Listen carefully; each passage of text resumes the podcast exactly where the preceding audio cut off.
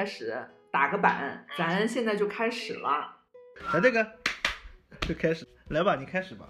行，咱们的节目正式开始了。我们这个播客的名字叫勾股定理。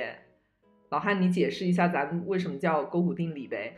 勾股定理就是三五好友肆意畅谈，你真是天才。好假呀！正题说一下，就是为什么想要做这个播客啊？对，因为你提出来的，你你来。呃，我来说一下为什么我想做这个播客吧。嗯，我就是觉得想跟朋友们聊一聊最近对一些事情的看法，然后这不是朋友们都在远方嘛，所以就录一个播客，每一期聊一个话题，然后跟朋友们增进一下感情，刚好也贴合咱们这个名字啊，勾股定理。三五好友肆意畅谈，说不定之后有什么朋友能来做一下咱们的嘉宾。而且我自己也是一个非常爱听播客的人啊，很多时候我在听别的播客的时候，自己心里面有很多想法，然后又没有别的地方可以表达，我就想着说，哎，要不咱就开一个自己的频道吧，又可以增进感情，还可以整理一下自己的思绪。哎，那老汉，你说说你的初衷是什么呗？我做节目的初衷，我做节目初衷是我自己给自己这个当。我跟你说吧，你的初衷就是因为我邀请了你，然后你那天给自己打了一个卦，不不够完整，不够完整。这个你邀请我是我这边的下午，其实是应该是上午，我刚刚用易经给自己算了一卦，然后算出来的卦是让我说一切事只要是有所有所计划的事情都可以去做。都会很顺，然后我刚算完这一卦，下午就听到这个事儿，我就觉得我应该照着卦象上去走，然后我就我就答应了这件事，嗯，就是这么简单。行呗，那咱俩还挺有默契的，我就想做，然后我就跟你聊起来了，咱俩一拍即合啊，然后在然后然后在一个非常短暂的聊天里面就确认好了这一次是什么选题，有什么题目，包括之后还有什么选题。对，而且此时此刻我还想到了另一个节目的名称。什么名称？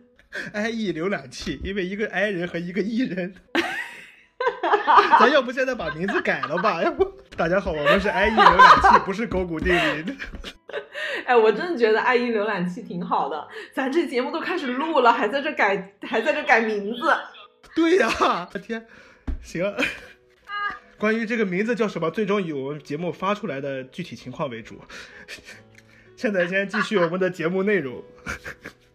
行行行，OK，咱们第一期聊的主题就是爱是个什么东西，因为这不情人节马上就要到了嘛，咱们就来聊一聊爱情吧。那从什么问题开始聊呢？咱们现在聊一下你理想的情人节是什么样的？你你最想做什么在情人节？你先说吧，老韩。关于这个节日，我已经没有什么太大的概念了。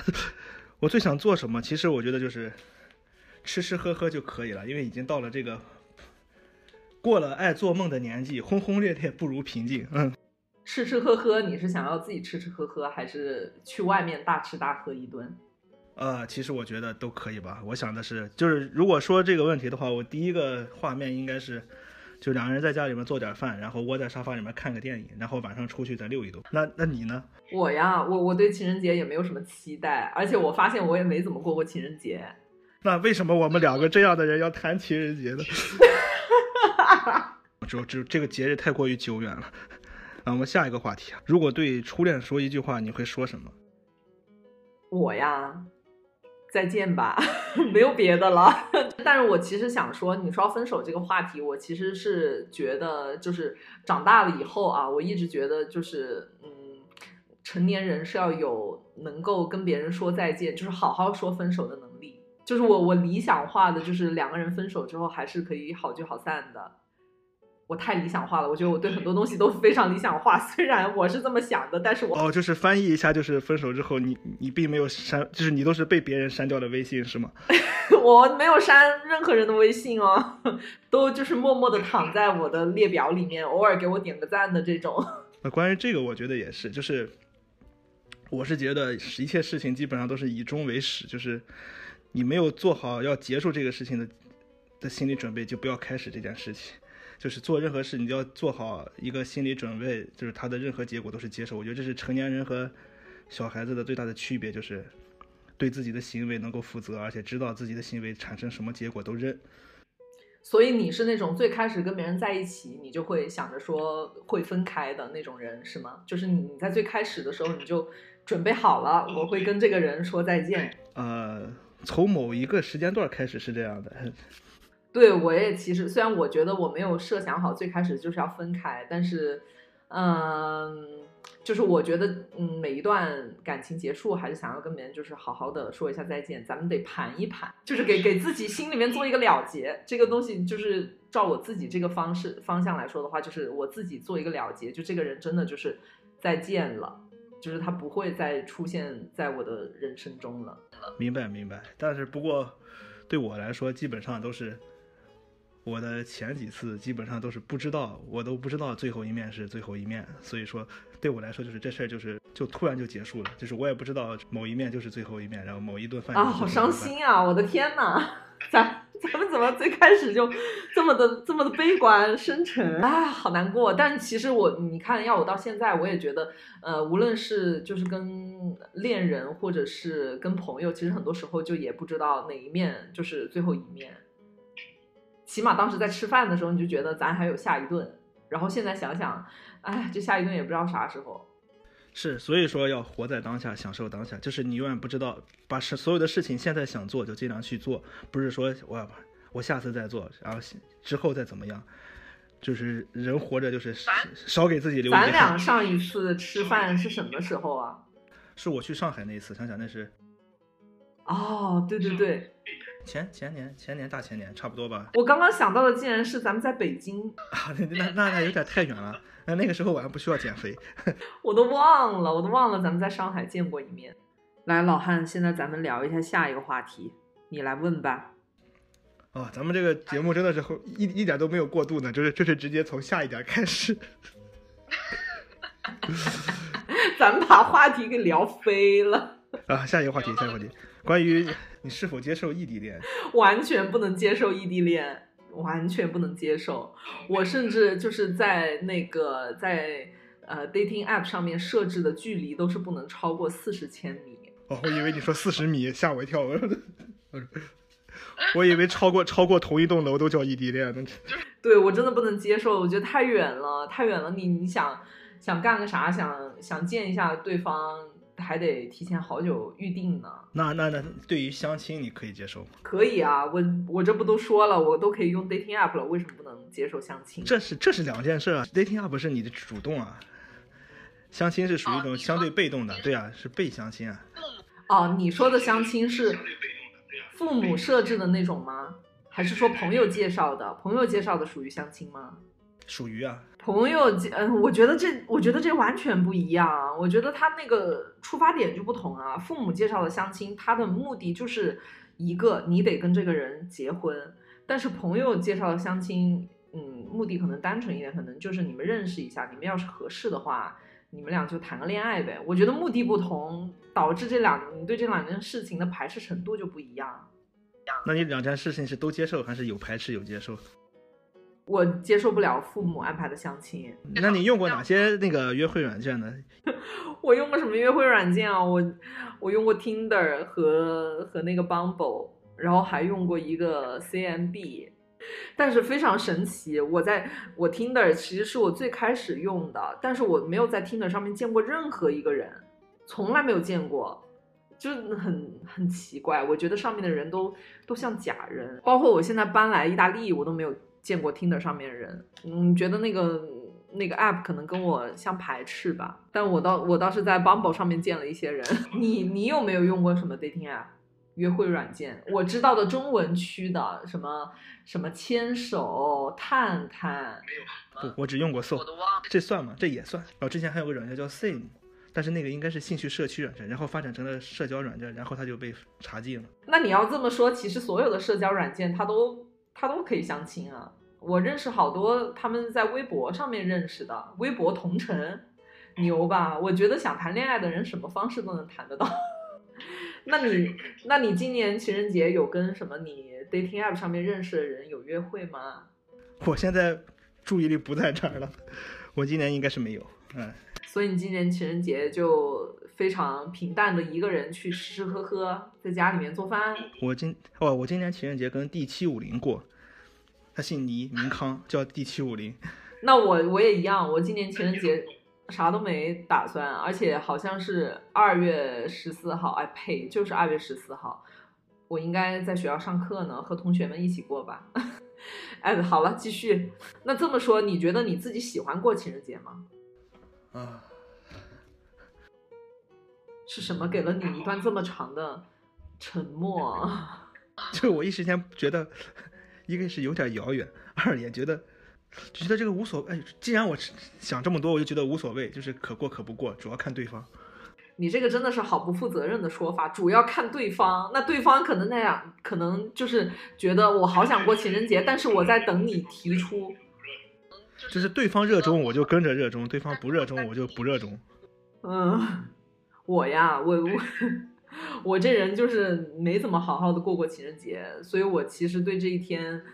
反而也就没有什么期待了，而且再加上就是情人节，太街上太多人了，然后各种各样的活动很挤，我反而就是会想要说就是去安静一点的地方，就是我会想要避开人群吧。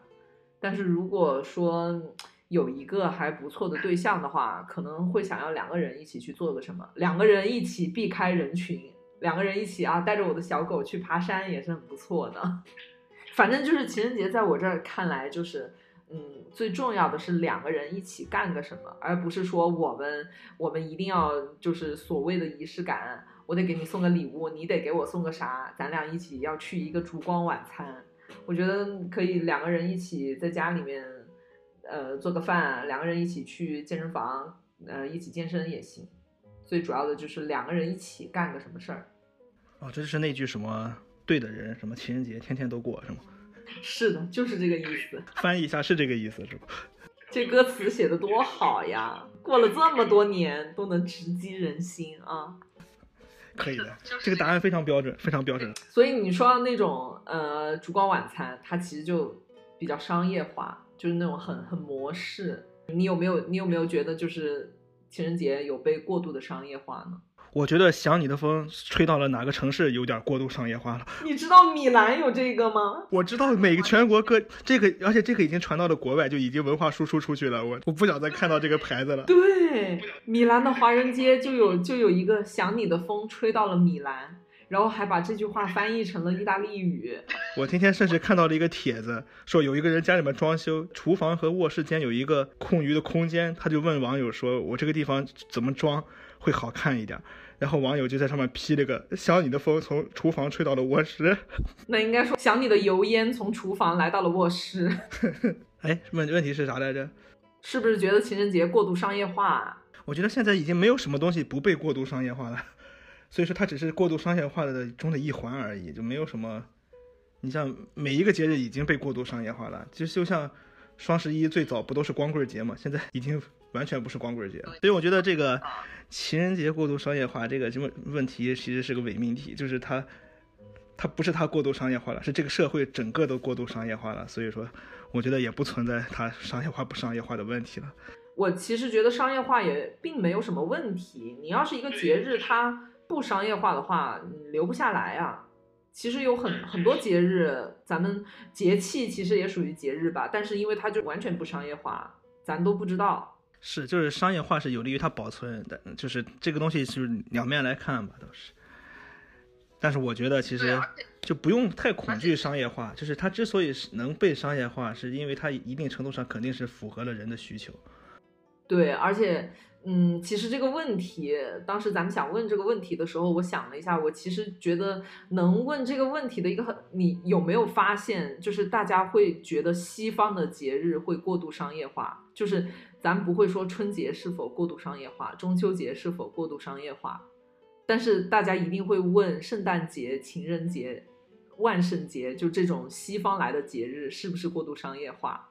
这个其实也也很好说，就是一开始这几个节目。呃，这几个节日流行起来的时候，就是商业在推，因为因为这那些节日是传统节日，传统节日就是一直都有，所以大家已经习惯了它的存在。所以说，对于过度商业化这个东西，它就是因为它本身就是由商业带来的，像圣诞节最开始是流入中国这些的，所以说它一开始就是有一个商业化的背景，所以大家会更在乎它是否被过度商业化。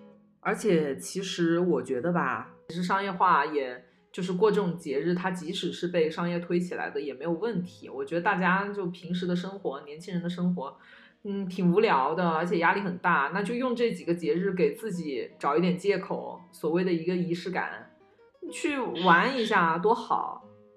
对，所以所以说嘛，就是刚才我说，就是商业化，它之所以能被商业化，是因为有需求。就是现在年轻人的需求，其实就是想尽一切办法，找一切理由，给自己一个。放松的机会和这个放纵，就是让自己去适度的去放纵，然后让自己去满足自己的生活的需求和生活品质提升的这个需求的这个需要吧。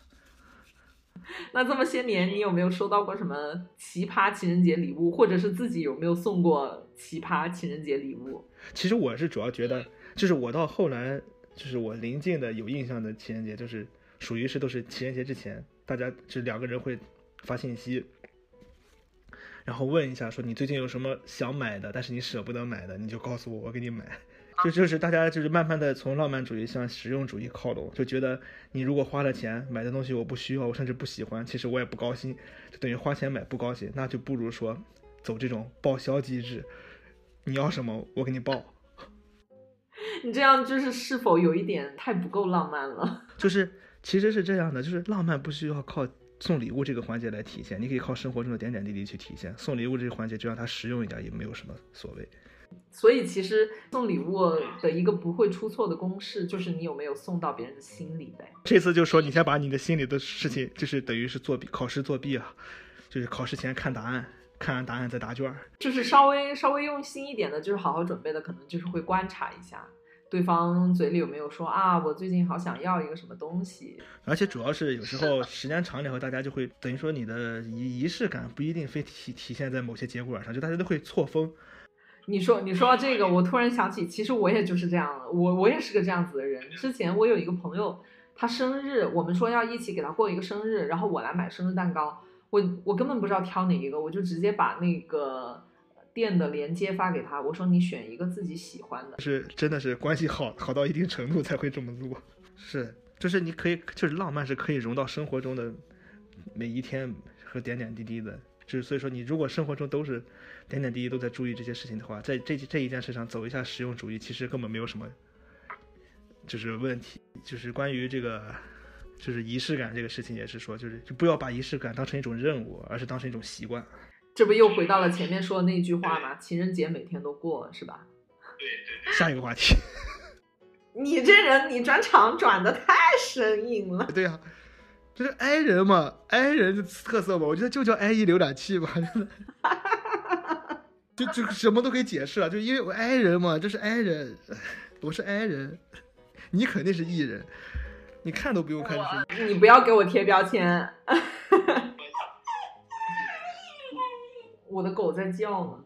说回咱刚刚聊的新名字，爱意浏览器。哎，我觉得这个真的是可以的，就是这个，我觉得比那个好。就是勾股定理显得有点太严肃，太严肃了。哎，一浏览器就感觉就明显就轻松了。好，可以，可以，可以，咱就改 IE 浏览器。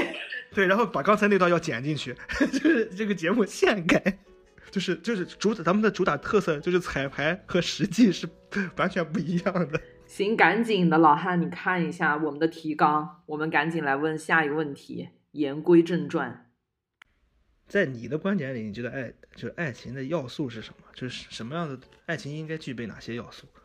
这个问题就是太难了。我觉得，我觉得爱情是什么？爱情什么要素？嗯，太宏大了。毕竟这也是咱们人类生存的三大主题之一啊。另外两大主题是什么？我问一下。战争和生死，咱做了功课的。人类三人类三大主题：战争、爱情和生死。而且其实，嗯，其实我觉得现在，呃，我忘记这是我在哪儿看到，好像是梁永安他说，咱们现在的很多经验都是二手的，包括你旅游啊，还有吃什么东西啊，都是别人看着好吃，别人先给了你一个什么标准，然后你再去跟着他的那个攻略再去体验一遍。然后其实现在的爱情其实也是这样子的，我觉得社会还有很多东西就是已经给大家灌输了一个好的爱情是什么样，爱情应该是什么样，然后再给它包装了很多各种各样的条件。然后大家又会跟着这种所谓的攻略吧，就是在跟着别人的经验和攻略再去寻找一个好像是自己的攻略，但其实但其实你真正爱情发生的时候你都不知道，然后它可能就是一个刹那吧，但是那个刹那也有也很有可能就是马上马上就没有了，所以就是很难碰到。我对我来说，我觉得爱情很难描述，也很难去碰到。哦。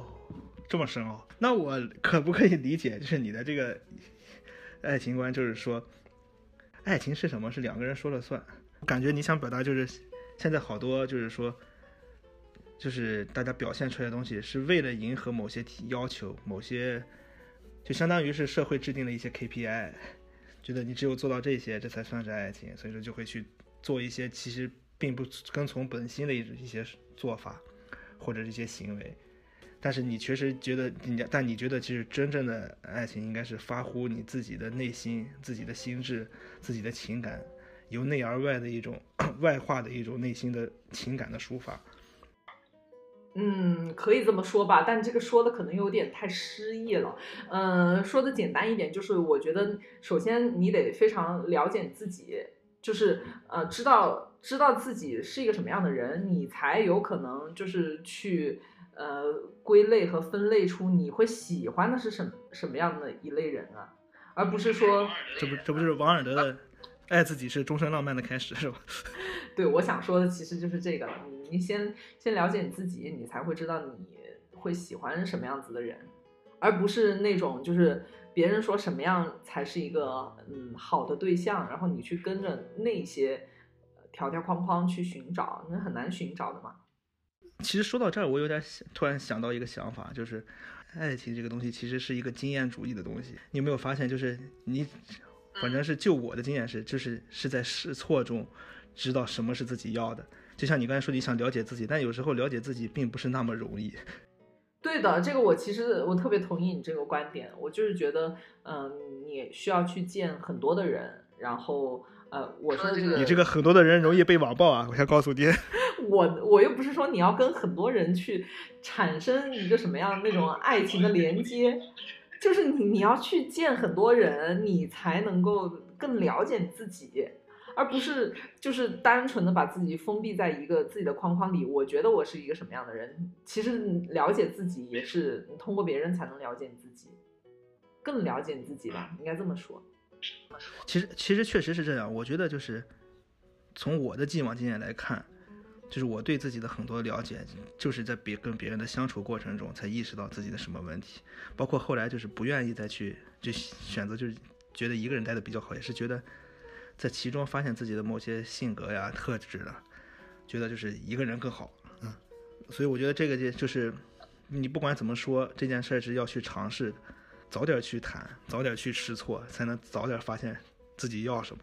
对的，所以其实又扯到另外一个话题，我觉得没有什么所谓的失败的感情，就是你不能用成功去成功和失败去衡量一段感情。我觉得，难道成功的感情就是结婚吗？而且对，确实是，而且这个东西也不能用功利的东西去评评测，而且成功与否这个东西，它是个结果性的事情。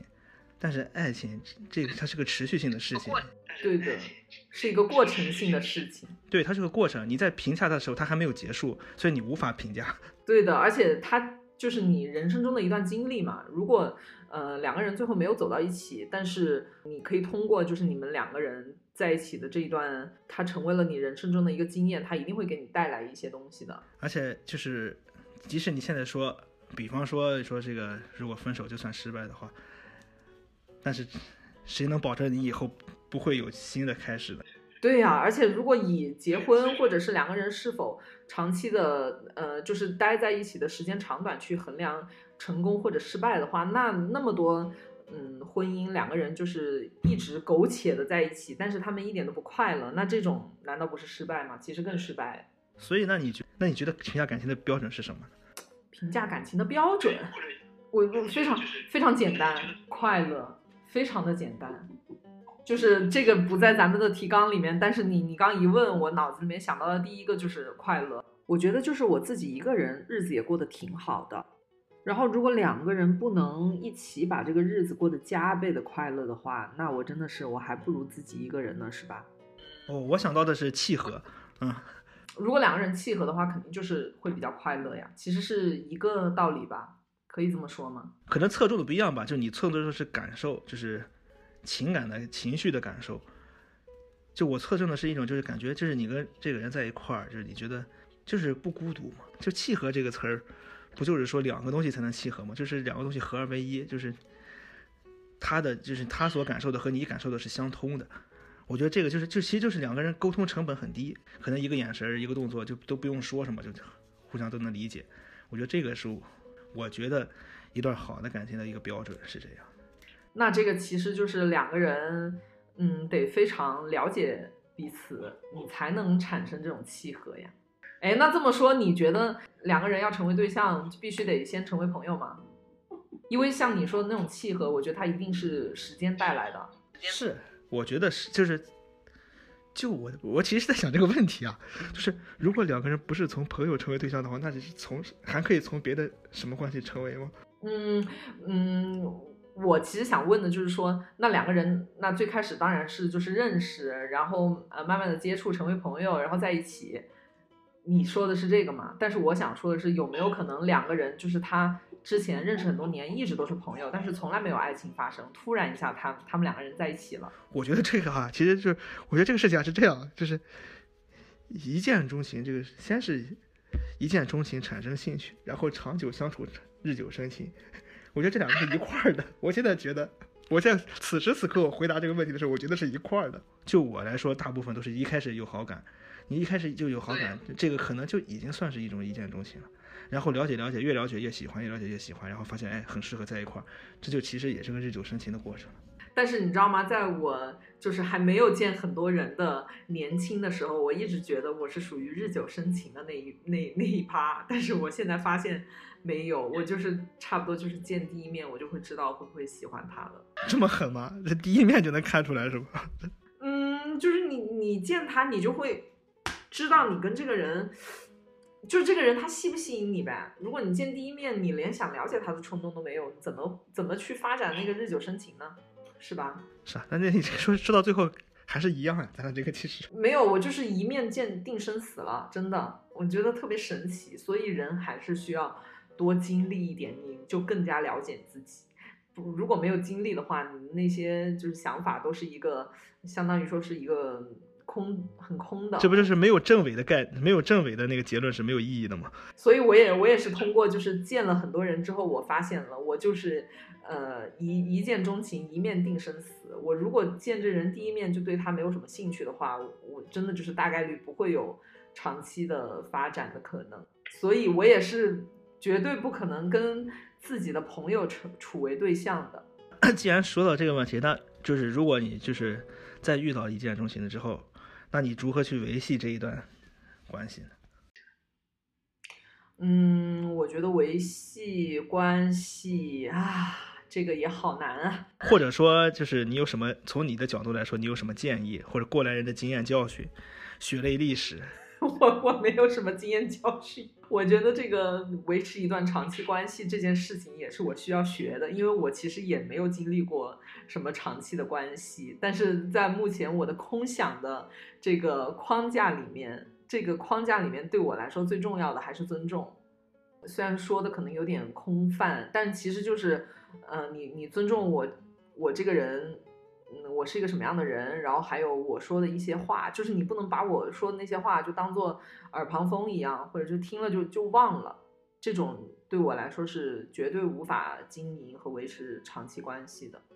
所以最开始最重要的就是尊重，而且我还非常认同李安以前说过的呃一句话，就是说，你的身份是靠自己争取来的，不是说什么你成为了别人的父亲，成为了别人的呃妻子，别人就应该尊重你，或者是别别人就应该爱你。维持你身份的一个元素，其实呃都是你靠你的日常，你去想要就是赢得别人的好感嘛，你得一直维持这个东西，你才能够就是你才能配得上这个身份。就是我是非常认同他这一句话。你说的这个给我一点启发，就是，呃，就是很多人啊，他是说我跟你是这个关系，你就应该这么对我，但其实应该是，应该是说我在这个关系中我这么做了，然后你应该这么对我，就其实应该是，就像那个为人师表意意思一样吧，就是对，就是你不能说是因为说你在这段关系中，你就什么都不做，就只想着，所以现在的人其实很大的一个问题是。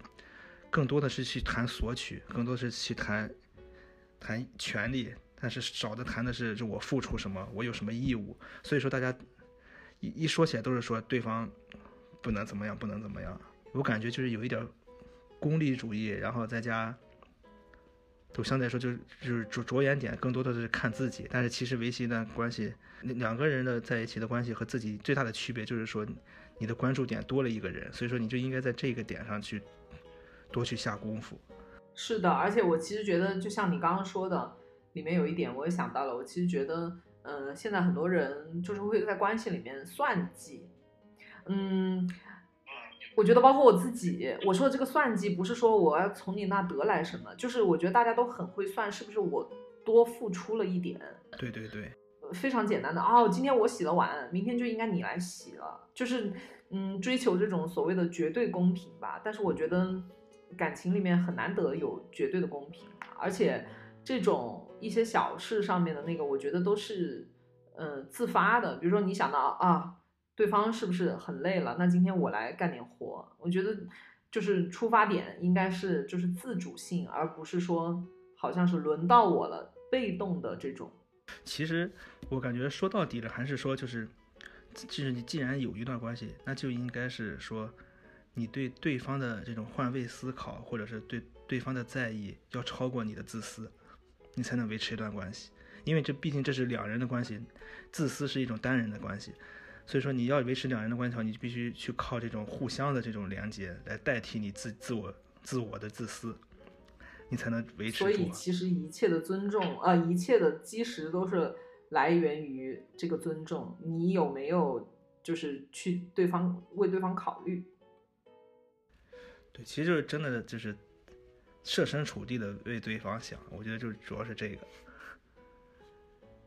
就你确实觉得，就比方说今天加我的，就是你你刚才说做家务那个例子嘛，说今天我来洗，明天就得你洗。其实正确的，我觉得正确的或者说健康的一个关系应该是，今天我先到家了，你工作晚，你加班，那今天就我洗，明天你你累了。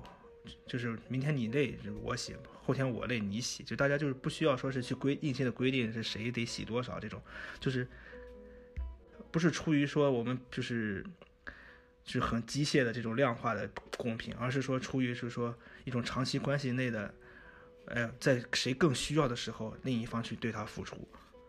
对的，而且那样子说就更像一个搭伙过日子。就是 值日生，今天轮到你值日了，明天我值日。对，然后还还有在在家里面再买一面流动红旗，是吧？先给你一朵小红花，今天今天是你。啊，反正长期关系，我觉得真的是非常的难。我觉得大家现在也都呃对别人没有那么大的耐心了。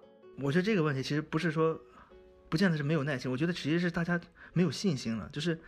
好多我就是根据我和很多人，就是这周围的人的一些聊天啊什么这些了解到，其实大家很多是因为可能一开始就是一种类似于习得性无助这种，就一开始可能刚开始恋爱时大家都傻乎乎的，都特别把对方捧在手里，然后哎去付出，但是到后面的话就会发现你没有这种信心，就是你不不再去相信你现在对他的付出，他将来会给你回报，就不再去确信这件事儿了。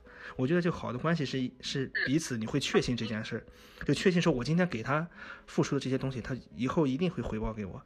如果两个人都有这种确信的话，这个关系就会维持下去。有这种就是有这种信心，我觉得这是维持两个人关系的一种啊，对，是的，对，除了尊重，还有一个就是对对方有信心。但这能达到这两点，其实就非常的难了。一个长期的关系，就是两个人的话，嗯，你要要学会去接受别人，因为对方真的是你们可能人生前二十几年、三十年根本不知道对方有什么历史，然后两个人就这么稀里糊涂的走到了一起，就是把两个人的生活过到一起，其实非常的艰难。你有很多东西可能需要去妥协，然后又为对方去改变。你不想为对方改变的话，这是这是不可能的，就是不会有人跟你一模一样的。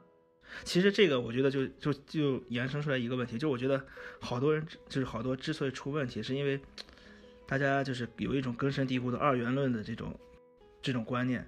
就觉得这件事儿就是只有错和对，但是其实感情中的好多事儿是没有错对的。就是他在他的成长环境、他的人生经历中，他做这件事儿对他来说就是合理的。你只是在你的经验范围内，你不认可这件事儿，但不代表这件事儿是错的。所以说，好多事情就是因为在这种没有对错的事情上去争对错，然后把两个人的消磨了。因为各自都会觉得自己是对的，应该是想的是你是这种环境下你产生这种行为，我应该尊重你，因为。就是这有句话怎么说来着？就是莫经他人苦，不要劝他人善嘛。是，就是大家很很难，就是很非常容易，就是说不由自主的会带入二元论的判断。但其实这个是最大的陷阱。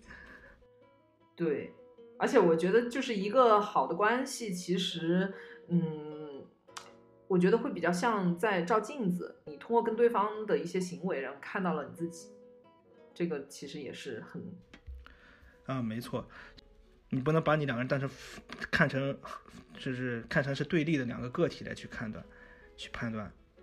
就好多时候你就是你两个人是在谈恋爱，但是你确实，但是出事情的时候你确实各自站在各自的立场上，就是像两个独立的人。就，就是我就觉得就是你在什么样的关系里，什么样的氛围下，就要用什么样的思维去想这件事。你既然是两个人的事，你就要用两个人的思维去想。哎，太不容易了，而且说这种。就是两个人在一起，就是一段这种长期关系，为对方改变。我觉得很多很多时候，有些人就是会，嗯，又会改变，改变的特别多，你懂吗？我觉得就是这个度也把握不好。是，就是就是，其实就其实很简单，就是我觉得就是我之前就有这种情况，就是改变过多，或者是想让对方改变过多，其实最后其实就是还是。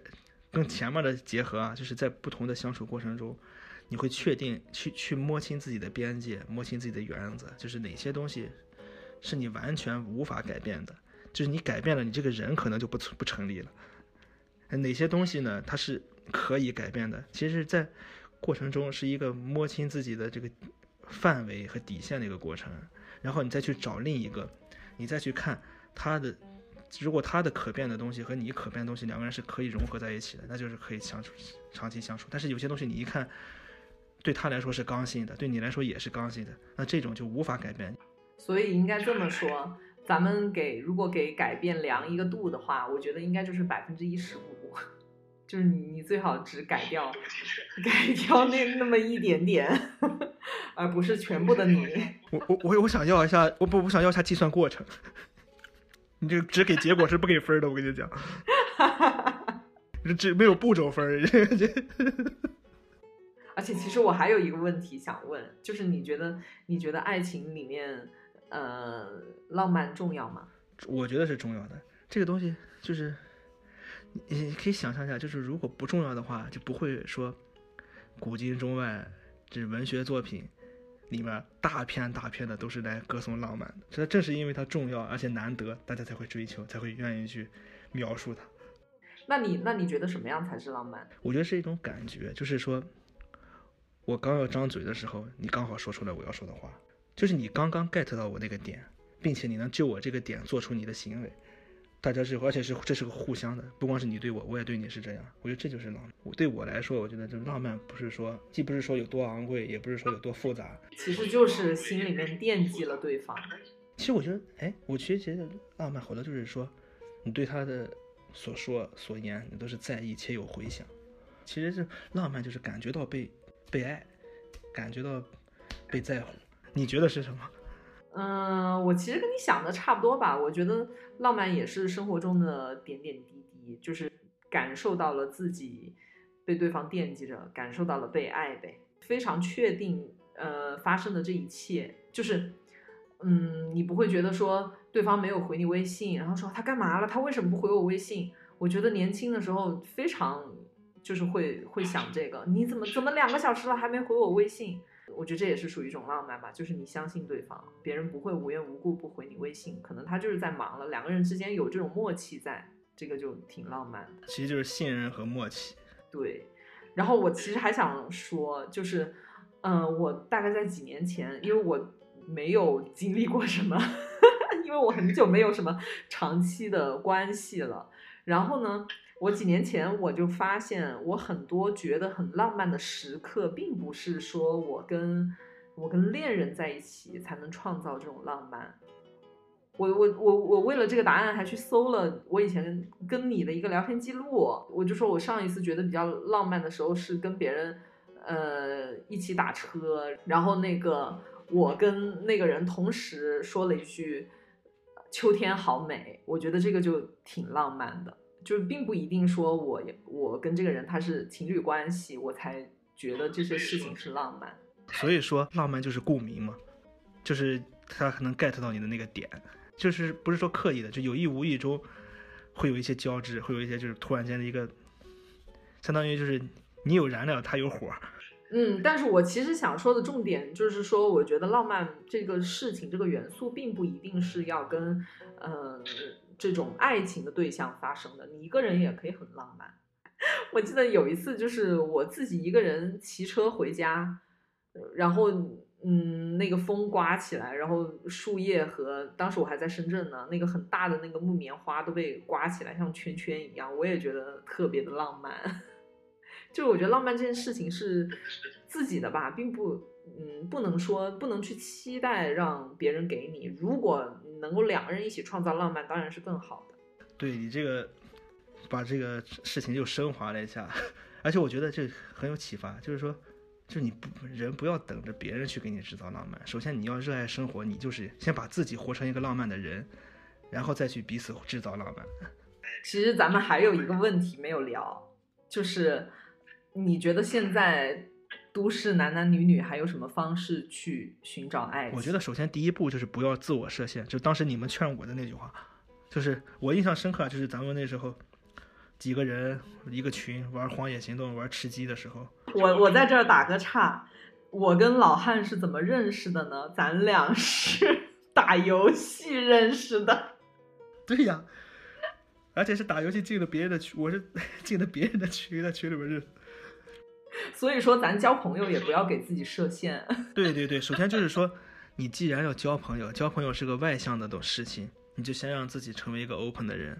而不是说是把自己说自我设限，就说哎呀这些什么，比方说就我见过好多人，他就一边说哎呀自己非常孤独，一边说那你跟别人吃个饭，他不行，我嫌麻烦啊，今天天天去干嘛？他说不行，我不会，就是老是说这种否定性的说辞，就是其实说你说你不会，那你去学，你去学的过程中就会认识人，对吧？对，我觉得咱们中国人也特别容易这样，嗯，不是说给自己设限，我觉得这个，我觉得这个主要的来源是就是喜欢否认自己。就觉得，首先是觉得我不行，要做个什么事儿，先是觉得我不行，然后再把这个限制给给给弄出来。对，很多事情就是其实就是根源上他自己先否定了，他做的这件事儿和他就是他想要的东西和他自己的行为模式是矛盾的。你首先就是，其实就是第一点，你就要先认清自己，然后自我实现同意。就有些人他自我是不同意的，他想要的，他想做的和他实际上的行为是反反着的。就他一边说自己孤独，一边说想有人陪，另一边呢，又不去接触人。你说这东西就是本身自己活着就是个悖论。然后那个那个他所谓的想要交的朋友，那就是个薛定谔的朋友。对，你永远不打开那个盒子，你就不知道能不能交到朋友。是的，而且还有一点就是，嗯，不能因为自己现在特别的孤独，或者是我不想要一个人而去进入一段关系。你不能去通过呃进入一段新的关系去摆脱你现在的枷锁，就是你一定是先摆脱掉自己现在的枷锁，再去进入另外一个新的关系。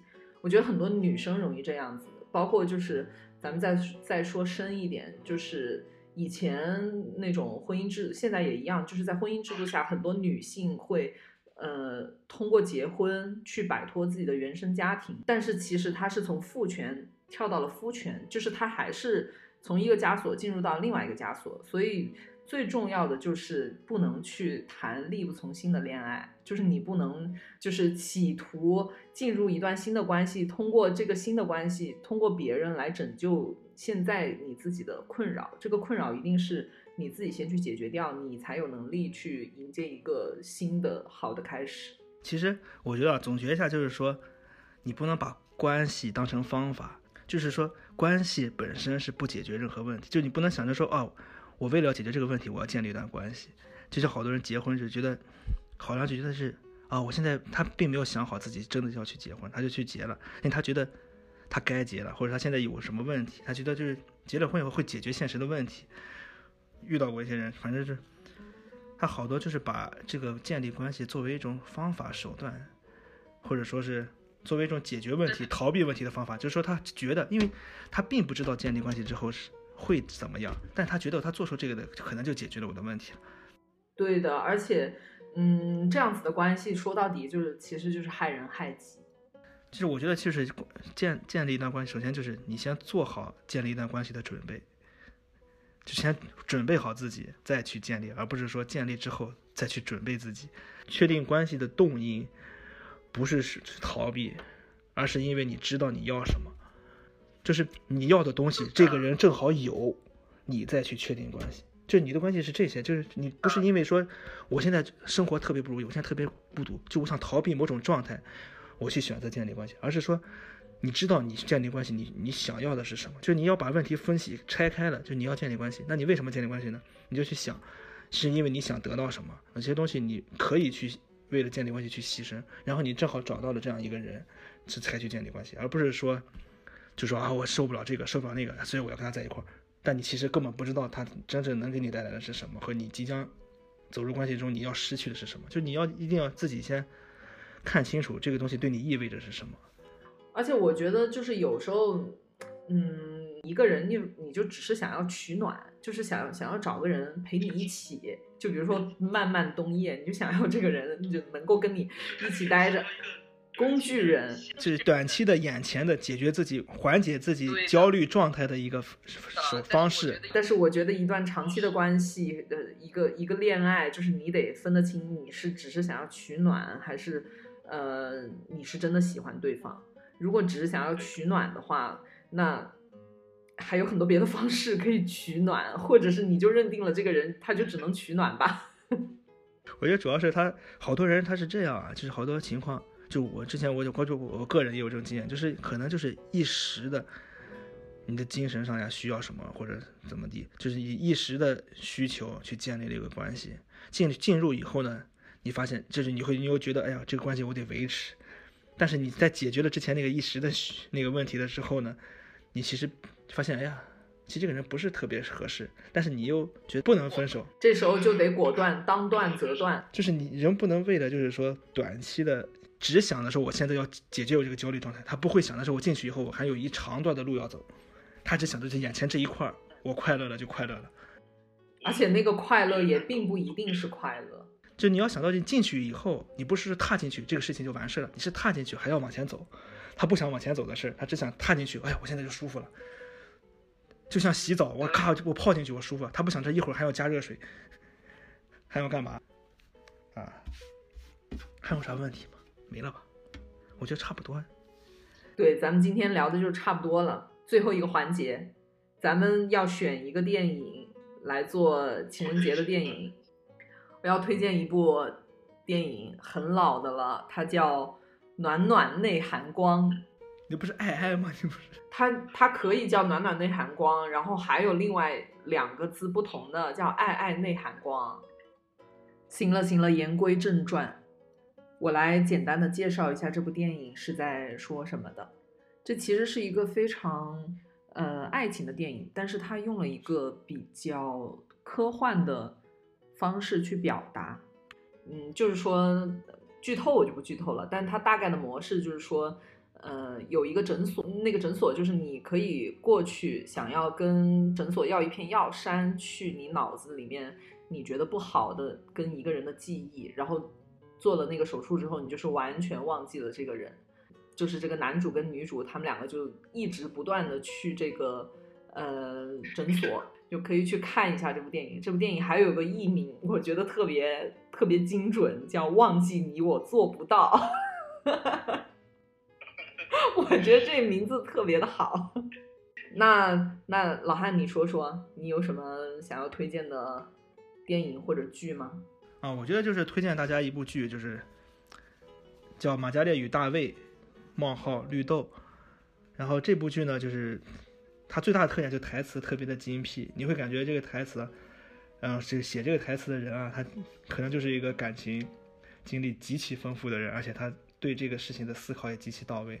我印象中有一句台词，呃，就可能会这对之前我们谈的一个问题也是有启发的，就关于，也就是感情怎样维系一段关系。其实我刚才有一点就是。忘记说了，但是我现在又想起来，就是根据这个台词来的。他这个台词就是说，大概意思是说，人和人最好的关系就是适可而止，就是不管你多喜欢一个人，多爱一个人，你都要学会离得太近就会更远。他每一句话都是可能会正好对应到你的某些感情的经历上，而且会给你一些启发。